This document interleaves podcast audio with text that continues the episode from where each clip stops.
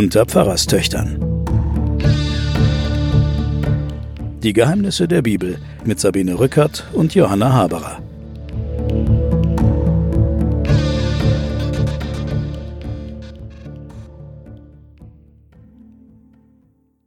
Hallo? Hallo? Ist da jemand? Bevor es die Schöpfung gab, gab es nichts. Das muss man sich mal vorstellen. Einfach nichts. Nicht mal Licht und Schatten, kein Luft, kein Wasser, keine Planeten. Die totale Einsamkeit.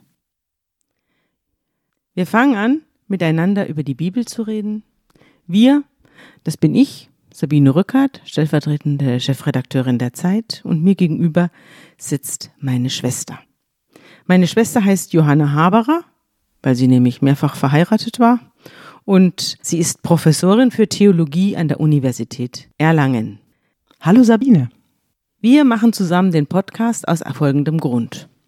Ich war kürzlich eingeladen bei Jan Böhmermann in seiner Sendung Neo Magazin Royal und habe dort eine Geschichte vorgestellt, eine Kriminalgeschichte vorgestellt, die hieß Der verlorene Hirte. Ich habe ihn dann gefragt, Herr Böhmermann, verstehen Sie den Witz an der Überschrift Der verlorene Hirte? Und dann sagte er, er verstünde den Witz nicht, er habe mit dieser Materie, sei er nicht sehr vertraut. Ich weiß nicht, ob das gestimmt hat oder ob er mir nur eine Vorlage geben wollte, jetzt auszuholen und ihm das zu erklären. Das kann ja sein. Er ist ja schlau. Mm, die Geschichte besteht darin, dass ja eigentlich in der biblischen Geschichte das Schaf verloren geht und nicht der Hirte.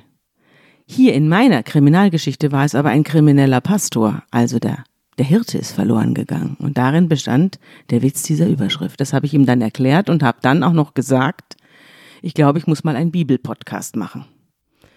Und daraufhin bekam ich so viel Zuspruch und Mails und Anrufe und auf dem Gang haben Leute zu mir gesagt, mach doch das mit der Bibel. Ich weiß auch nicht so genau, was da drin steht. Es ist ein großes, dickes Buch und äh, ich habe keine Ahnung, was da drin steht, aber alles, was mich umgibt, hat irgendwie mit der Bibel zu tun. Denn es ist ja letztlich eine riesige kulturelle Leistung. So. Wir werden also jetzt hier über die Bibel sprechen meine Schwester Johanna und ich. Und wir wollen hier niemanden bekehren, das muss man vielleicht gleich mal vorausschicken, wir sind hier kein Kirchenfunk. Wir wollen auch niemanden belehren. Wir sind hier keine Schulstunde und sind auch keine Vorlesung über Theologie, denn über jeden Satz in der Bibel gibt es Bibliotheken. Also jeder könnte jetzt zum Stift und zum Computer greifen und uns einen langen Brief schreiben, warum schon die Übersetzung ganz anders war, als Luther sie gemacht hat. Und äh, es gibt für jeden Satz fünf Übersetzungen aus dem Aramäischen und Hebräischen und sonst woher aus dem Griechischen. Darüber werden wir kurz auch reden, aber das ist nicht der Inhalt unserer Unterhaltung hier. Genau. Wir wollen erzählen. Wir wollen diese Geschichten erzählen, in denen unsere Kultur wohnt und in denen wir aufgewachsen sind. In den biblischen Geschichten sind Sabine und ich aufgewachsen. Sie gehören sozusagen zur Innenausstattung unserer Hirne, Herzen. Biografien. Biografien. Wir haben auch unsere dicke, fette Hausbibel mitgebracht, denn wir sind beide Pastorentöchter. Unser Vater war Pfarrer, unsere Mutter war Pfarrers Tochter und wir sind mit der dicken Bibel, mit der dicken Hausbibel, die hier vor uns liegt, aufgewachsen. Äh, wir haben sie eben gerade ausgemessen. Johanna, wie ist unsere Bibel beschaffen? Sie ist 54 Zentimeter lang, 42 Zentimeter breit und 33 Zentimeter dick. Und im Schnitt steht die Jahreszahl 1619. Also sie wäre jetzt, wenn das stimmt, praktisch 400 Jahre alt. Und sie wiegt sechs Kilo. Sie wiegt sechs Kilo. Wir haben sie nämlich auch noch ausgewogen. Was wir auch äh, vielleicht noch vorher sagen müssen, wir wollen auch niemanden abschrecken. Also wir wollen weder jemanden bekehren, wir wollen aber auch niemandem, wenn wir hinter die Kulissen der Bibelentstehung blicken, auch niemanden um seinen Glauben bringen. Uns ist es ehrlich gestanden egal, ob sie an Gott glauben oder nicht. Wir betrachten die Bibel als ein Werk der Weltliteratur. Es ist ein Weltkulturerbe. Genau. Und wir werden uns ihr nähern, wie man sich Literatur nähert. Sie ist natürlich auch in gewisser Weise ein Geschichtsbuch, denn viele der Figuren, die in der Bibel auftauchen, hat es tatsächlich gegeben. Den König Nebukadnezar, den König David und andere, über die wir dann alle reden werden. Die Bibel ist natürlich Weltkulturerbe, das heißt, sie ist natürlich ein Raum der Inspiration für unglaublich viele Schriftsteller, Dichter. Der berühmte Satz von Bert Brecht, was ist Ihre Lieblingsliteratur? Er antwortet, Sie werden lachen. Die Bibel. Auch an seinen Gedichten merkt man, dass er schöpft aus diesen poetischen Vorlagen, die es in der Bibel gegeben hat. Und die Bibel kann man natürlich auf unterschiedlichste Weise lesen. Seit der Reformation ist sozusagen jeder Christ aufgefordert oder jeder, der sich damit beschäftigt, aufgefordert, sie selbst zu lesen. Sie muss nicht interpretiert werden durch irgendwelche Priester, Pfarrer oder Geistliche, sondern man soll sie selbst lesen und man kann sie historisch lesen. Also man kann fragen, was steckt eigentlich historisch dahinter? Man kann fragen, welche Weisheiten und Erfahrungen sind dahinter. Man kann sie feministisch lesen, man kann sie als Befreiungsliteratur lesen, man kann sie spielen, Theater spielen, man kann sie aufführen. Also die Bibel ist sozusagen Vorlage für die ganzen Passionen. Das heißt, sie hat eine ganze Kultur geprägt und zwar dramatisch und wie gesagt mit ihren ganz reichhaltigen Geschichten, die so viele Ambivalenzen bieten, so viele Fragen aufmachen, dass es Spaß macht, sich darüber zu unterhalten. Ja, und vor allem gibt es jede Menge großartiger Geschichten. Und wir fangen gleich mit einer großartigen Geschichte an und wir hören mal ganz kurz rein.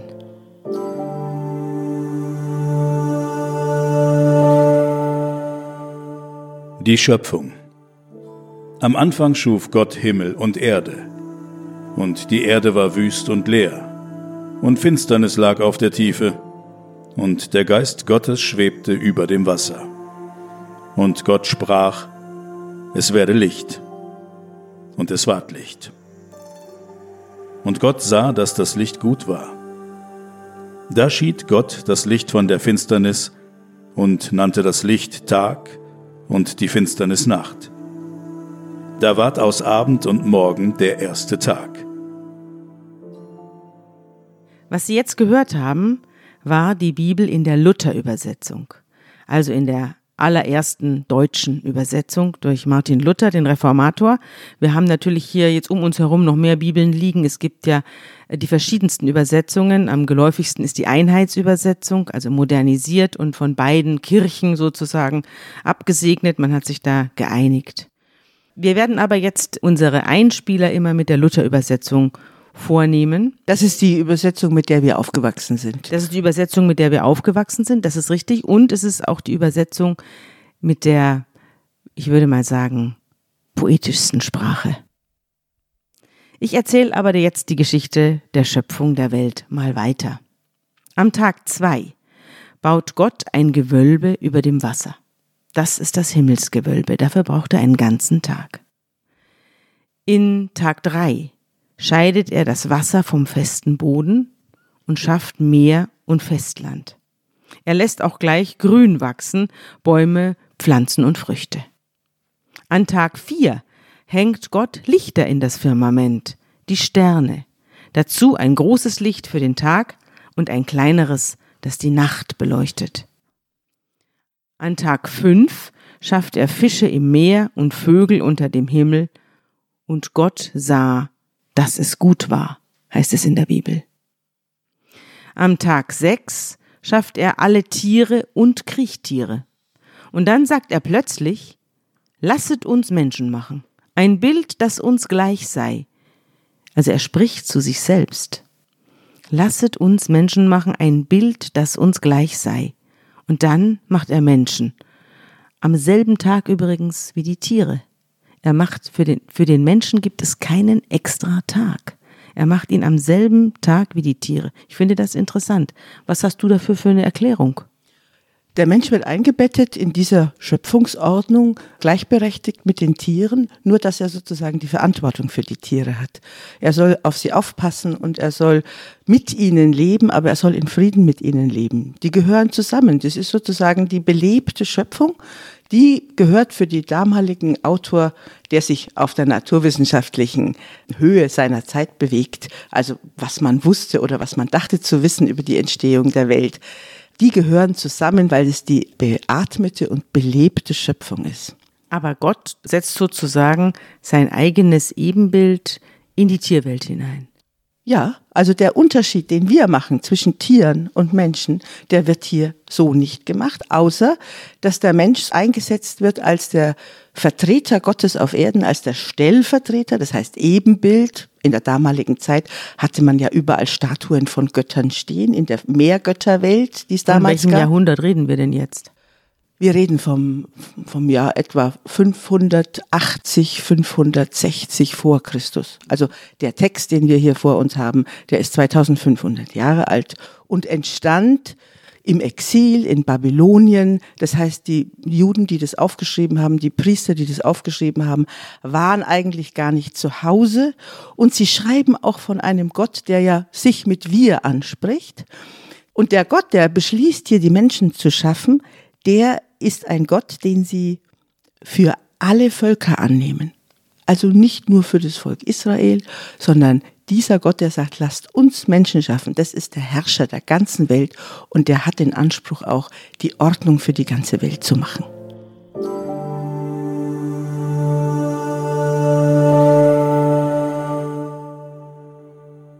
Und Gott schuf den Menschen zu seinem Bilde.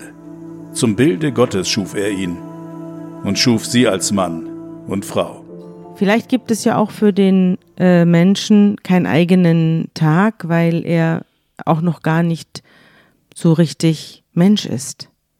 Habe ich mir gedacht. Vielleicht gibt es für ihn auch keinen Tag, weil er ja noch in diesem Zustand des Träumens ist. Er ist ja noch, nie, noch in einem Zustand der Nichterkenntnis. Er ist ja noch in einem, ja, in einem Schlaf.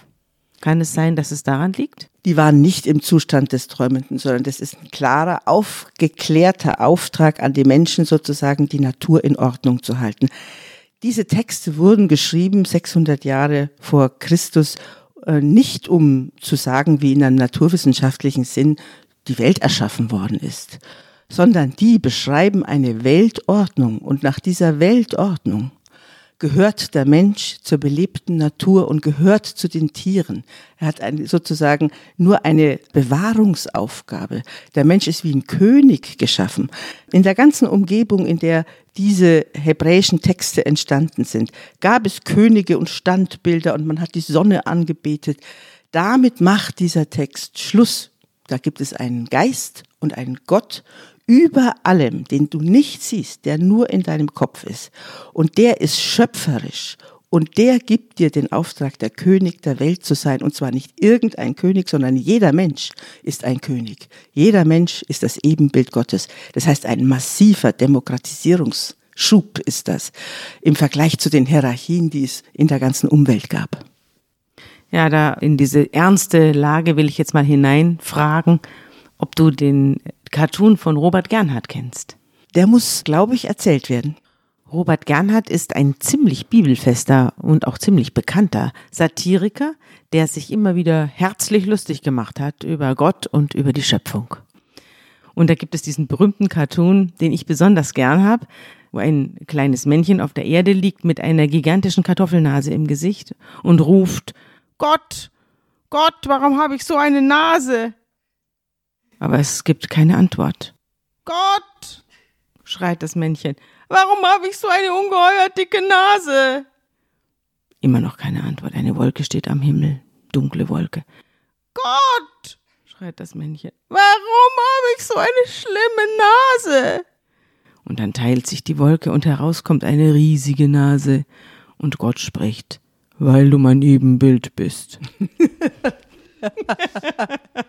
Das ist wunderbar, oder? Es ist wunderbar und erzählt die Geschichte, äh, wie man sich so einfach das Ebenbild Gottes vorstellt. Aber in dieser äh, biblischen Geschichte ist es äh, das Ebenbild Gottes nicht so, wie er ausguckt oder so, weil Gott ja schon als Geist gedacht ist, als Ordnungsmacht gedacht ist, sondern da, da geht es darum, was hast du eigentlich für einen Auftrag? Und wenn man diese Texte dann liest, dann sieht man, dass es sehr genau aufgeteilt ist. Am Anfang entsteht die Zeit wenn dann Licht und Dunkelheit getrennt wird. Und dann plötzlich merkt man, da kann man die Zeit dann trennen und berechnen. Man hat ja damals in Sonnen- und Mondjahren gerechnet. Dann sieht man den Raum, wenn die Erde geschieden wird vom Wasser, dann entsteht der Raum. Also es ist schon ein hochphilosophischer Text, der davon ausgeht, dass wir überhaupt als Menschen nur leben können, wenn wir einen Bereich haben, der in Raum und Zeit aufgeteilt wird, wo es dann einen Rhythmus gibt und wo es dann am Ende den siebten Tag gibt, der dann heilig zu halten ist.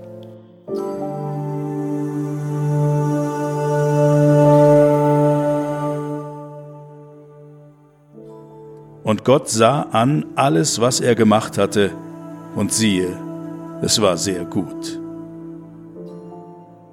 Am siebten Tag nämlich vollendet Gott sein Werk und interessanterweise nimmt er da noch kleine Feinarbeiten vor. Also er schleift noch hier und da was ab und dann ruht er. Interessant ist, Gott muss ruhen. Er muss mal Pause machen. Das ist, finde ich, für ein Individuum, das alles weiß und alles kann, finde ich das, sagen wir mal, erstaunlich. Vor allem diese Schöpferkraft, das ist ja sozusagen, der hat ja die Schöpferkraft. Aber die Vorstellung ist, dass zur Schöpferkraft auch die Ruhe gehört. Und große Diskussionen gehen um dieses Wort ruhen, weil man kann es auch als sich zurückziehen verstehen und die Frage ist, ob Gott sich nach der Schöpfung zurückgezogen hat und dann die Erde den Menschen einfach so überlassen hat, ja, dass könnte, er sozusagen könnte, gar nicht mehr da ist. Man könnte es manchmal glauben. Man könnte es manchmal glauben. Die andere Vorstellung ist, dass es einen Tag in der Woche geben muss, wo es Ruhe gibt und wo es, wo der Mensch, der ja dann auch seinen Ruhetag am siebten Tag hat, wo der Mensch nicht gerechnet wird nach dem, was er produziert, was er macht, was er leistet, sondern da wird gefeiert, dass er da ist. Jeder Mensch ist da und er wird gefeiert und er wird nicht äh, sozusagen nach seinen Leistungskategorien eingeordnet. Aber es ist ja heute nicht unbedingt so, dass die Leute immer Ruhe haben. Also es ist der Wochenrhythmus, den es ja auch bei den Menschen jüdischen Glaubens gibt und bei uns gibt, dieser jüdisch-christliche Wochenrhythmus, der löst sich ja immer mehr auf. Wir haben ja äh, jetzt, wir arbeiten ja quasi durch. Die Christen haben ja dann den Auferstehungstag, den Sonntag sozusagen zu ihrem Ruhetag gemacht, aber in der Tat die sieben Tage Rhythmen vorgesehen. Es gab ja dann in der Geschichte der Menschheit, vor allem im Kommunismus, auch den Versuch, mal auf zehn Tage zu gehen oder so. Aber man hat gemerkt, es ist Erfahrungswissen, dass es Ruhe geben muss nach sechs Tagen. Und es ist eine große Erfahrung darin, dass wenn Menschen immerzu durcharbeiten und keine Ruhetage haben, dann vergeht ihre Schöpfungskraft und es geht ihre Einfallskraft flöten. Also dass die Kirchen auch, aber auch andere Religionsinstitutionen darauf beruhen, dass nach sechs Tagen ein Tag Ruhe sein muss und dass man nicht vergisst, dass man noch viel mehr ist als die Summe seiner Leistungen. Darum geht's nämlich. Da steckt eine tiefe Wahrheit drin. Wenn man die Wahrheit in dieser Geschichte von der Schöpfung sehen will, dann geht es um die Weisheit, wie man die Ordnung auf der Welt sehen kann. Der Mensch ist zum Beispiel kein Tieresser der lebt in dieser Schöpfungsgeschichte von dem Getreide. Das stimmt. Das mhm. Essen von Tieren fängt erst an, nachdem er dann später, wir werden es ja. ja. dann hören, aus vertrieben wird. Es ist eine gewaltlose Ordnung. Es ist eine Ordnung, wo es einen klaren Rhythmus gibt. Diese Geschichte ist eigentlich äh, versucht nicht zu erklären, wie die Welt entstanden ist, sondern es ist eine Utopie von einer großen Weltordnung. Und da steckt ihre Wahrheit drin und zwar in dem Sinn, dass man sagt, Wahrheit ist das, was sich bewährt hat. Es gibt, äh, alles hat seinen Platz und der Schöpfergott, der schafft ja nicht den Kosmos, sondern er teilt, sortiert. Der Schöpfergott ist ein Gott, der eine Ordnung schafft und allem seinen Platz anweist. Und dieser Platz, der ist sozusagen ein utopischer Platz in einer gewaltfreien Welt. Jetzt mal zurück zu Gott. Gott spricht mit sich selbst, er nennt sich selber uns. Und während er die Welt erschafft, redet er immerzu mit sich selbst. Er lobt sich auch selbst. Er sagt, hm, sehr gut alles, sehr gut. Und am Schluss sagt er, lasset uns Menschen machen. Und man fragt sich, also ein bisschen, ganz ehrlich, hört sich ein bisschen an wie bei Gollum. Gollum redet ja auch so, der, dieser äh, merkwürdige Kauz vom äh, Herrn der Ringe. Das ist diese vollkommen einsame Figur, die da ganz allein im Stein wohnt, in so Wasserpfützen. Und der redet auch immer zu mit sich selber und auch immer in der Wir-Form. Und daran musste ich ein bisschen denken, als ich jetzt die Schöpfungsgeschichte nochmal gelesen habe, denn ich finde, man kann sehr gut erkennen, dass Gott doch ziemlich alleine ist. Also er hat so Schrullen entwickelt und jetzt schafft er sich Menschen wahrscheinlich, damit er nicht mehr so alleine ist, oder? Lass es mich mal historisch beantworten. Der Text verwendet für den Namen Gott in Plural, mhm. Elohim. Das heißt, es sind viele Götter sozusagen integriert in dem einen. Ja. Man muss sich vorstellen, es gibt eine altorientalische Umwelt, da stehen überall irgendwelche Götterfiguren rum und man betet die Sonne an und man betet die Chaosmächte an und man opfert dem und opfert dem.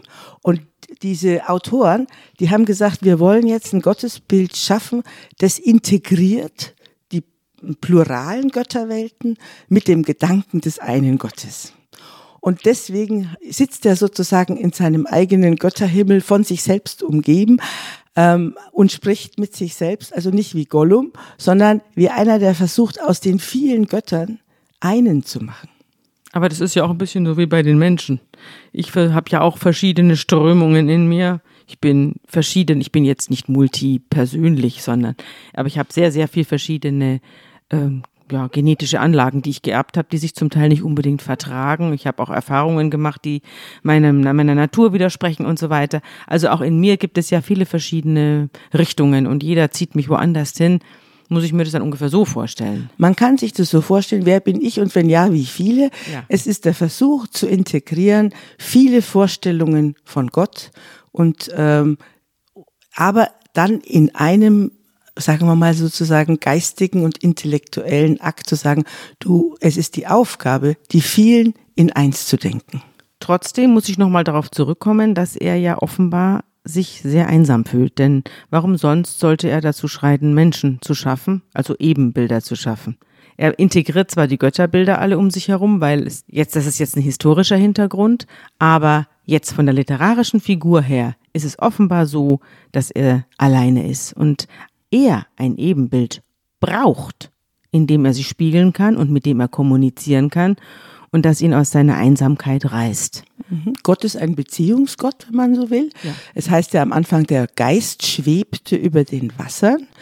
Wenn man sich vorstellt, was das für ein Bild ist, du hast es ja beschrieben, es ist Einsamkeit, es ist Meereswüste, es ist Steinwüste, es ist äh, so, wie wir uns den Mars und den Mond vorstellen. Also, und darüber kommt jetzt sozusagen der Schöpfergeist, der dann Lebendiges macht und der vollkommen klar hast, vollkommen recht, das ist ein Gott, der in Beziehung leben möchte. Genau, und mit dieser, er ist er eine kosmische Weise sozusagen, der jetzt äh, äh, von Ewigkeit zu Ewigkeit sozusagen im Nichts schwebt. Deswegen habe ich auch vorhin gefragt, ob man sich das vorstellen kann, diese totale Einsamkeit. Und jetzt schafft er den Menschen und damit ist seine Einsamkeit zu Ende und seine Tragödie beginnt. So kann man sagen, weil er natürlich diesen Menschen als sein Ebenbild schafft und das ist natürlich ein neugieriger, zweifelnder, intelligenter Mensch, der ähm, dann fragt, gibt es den überhaupt, den Gott? Genau. Oder bin ich es nicht selber? Aber so sind, so weit sind wir noch nicht. Noch ist er in seinem träumenden Zustand im Paradies und sagt, es ist sehr gut. Er sagt ja nach jedem Schöpfungswerk, es ist sehr gut. Das ein heißt bisschen also, wie Donald Trump. Ja, es ist, ich würde eher sagen, es ist ein total optimistisches Bild von der Welt. Die Welt hat eine Ordnung, die Welt hat einen Sinn, alles hat einen Platz. Wenn du es optimistisch siehst, dann ist eben der Mensch nicht, wie wir es Christen immer viele Jahrtausende erzählt haben, sündig und schlecht, sondern zunächst hat er das ganze Potenzial, er hat die ganze Potenzial Gottes. Es gibt einen wunderbaren Psalm, das ist der Psalm 8, der heißt, was ist der Mensch, dass du seiner gedenkst, Gott, du hast ihn wenig geringer gemacht als einen Gott. Also, wo das ganze wunderbare Potenzial des Menschen mit einem siebenfachen sehr gut, sehr gut, sehr gut gelobt wird. Und äh, das Menschenbild dieser Schöpfungsgeschichte denkt von den Potenzialen her, von der Zukunft, von der Utopie einer gewaltfreien, geordneten Schöpfung. Jetzt gibt es Menschen, die bei uns glaube ich nicht so viele, aber in Amerika ist das ja eine richtige Bewegung, die sogenannten Kreationisten. Das sind Leute, die glauben die Schöpfungsgeschichte so, wie sie da steht. Also, dass Gott äh, eben äh, den Mond da an den Himmel gehängt hat und so weiter. Sie ignorieren die Erkenntnisse der modernen Wissenschaft, sie ignorieren die Evolutionstheorie, sie äh, ignorieren Galileo Galilei, sondern sie glauben an allen sachverständigen Erkenntnissen vorbei, diese Geschichte, die ich jetzt gerade erzählt habe, äh, wie kannst du dir das denn erklären, dass es Leute gibt, die so in diesem Bibelglauben verharren, dass sie sozusagen die Welt um sich herum nicht mehr wahrnehmen? Das ist eine total fatale und wirklich tragische Einengung des Reichtums dieser Schriften. Wenn ich mir vorstelle, das ist ein Rezeptbuch, was, wie, wie klein mache ich diese Schriften? Und ich muss es wortwörtlich glauben. Selbst die Autoren, die diese Texte geschrieben haben, haben das als zwar eine Art von Wahrheit verstanden, eine Art von Weisheit, aber niemals gedacht, dass das sozusagen in einem naturwissenschaftlichen Sinn so gewesen ist. Es ist Poesie. Lass es mich mal so sagen. Es widerspricht in keinster Weise den naturwissenschaftlichen Erkenntnissen, sondern es ist so ungefähr, wie wenn du das Bild von der Mona Lisa anschaust und sagst, das taugt aber nicht als Passbild. Also mhm. Passbild, das ist sozusagen die naturwissenschaftliche Erkenntnis, die dich genau ablichtet und sieht, wie du älter wirst und so. Biometrische Daten. Biometrische Daten, das ist alles naturwissenschaftlich. Und dann schaust du die Mona Lisa an und sagst, okay, das ist das Wesen des Menschen und so ähnlich ist der Schöpfungsbericht wie dieses, wie diese Mona Lisa. Oder lass die, was weiß ich, Van Goghs äh, äh, Sonnenblumen, lass einen Botaniker darüber reden. Okay, der redet vollkommen anders oder ein Agrarwissenschaftler. Aber Van Gogh hat die Sonnenblumen eingefangen und hat das Wesen der Sonnenblumen eingefangen. Und in diesem Sinne sollte man diese Texte lesen. Sie sind große Poesie, bergen eine Wahrheit und eine Weisheit und wollen den Menschen einen Sinn und eine Ordnung und eine positive, in dem Sinn jetzt, in diesem Text jetzt eine positive Weltsicht vermitteln. Ja. Wir werden auch noch andere Texte kennenlernen im Laufe unseres Podcasts, die deutlich weniger positiv sind und wo Mord und Totschlag herrschen. Aber jetzt haben wir ja ausgemacht, dass wir am Ende jeden, jedes Podcasts uns noch ein Stück aus der Bibel wünschen dürfen. Es ist nämlich so, dass wir hier die Geschichten aus der Bibel erzählen, aber es gibt eben auch sehr viele Texte, Weisheiten, Resonieren, Raunen, Prophezeien und so weiter. Das sind Dinge, die kann man nicht erzählen in der Bibel, sondern die kann man eigentlich nur anhören. Und deswegen werden wir uns am Ende jeder Folge einen kleinen Text wünschen, abwechselnd. Diesen Text hast du dir nun gewünscht. Es ist ein Brief des Paulus an Timotheus und da gibt es diesen Satz.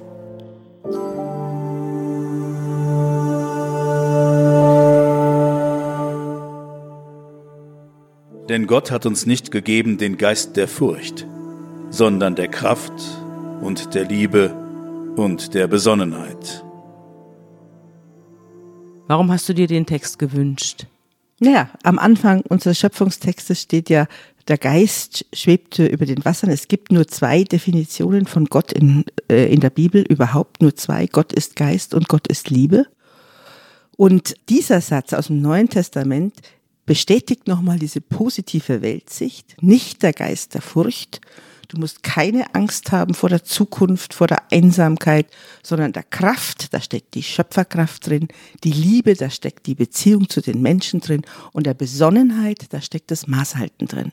All das steckt in diesem Schöpfungstext. Ordnung, Maßhalten, Beziehung, Liebe und eine ganz positive Zukunftssicht. Gut, dann wollen wir in der nächsten Folge auf wieder auf die Schöpfung eingehen. Noch einmal wird der Mensch erschaffen, aber diesmal wird es sehr, sehr anders laufen. Und wenn ihr wissen wollt, wie es läuft bei der zweiten großen Schöpfungsgeschichte, dann hört rein. Wir erscheinen jetzt alle 14 Tage, das nächste Mal kurz vor Weihnachten. Ja, und dann werden wir die zweite Geschichte erzählen und auch, was dahinter steckt. Bis dann. Unter Pfarrerstöchtern ist ein Podcast der Zeit und von Zeit Online. Produziert von Pool Artists.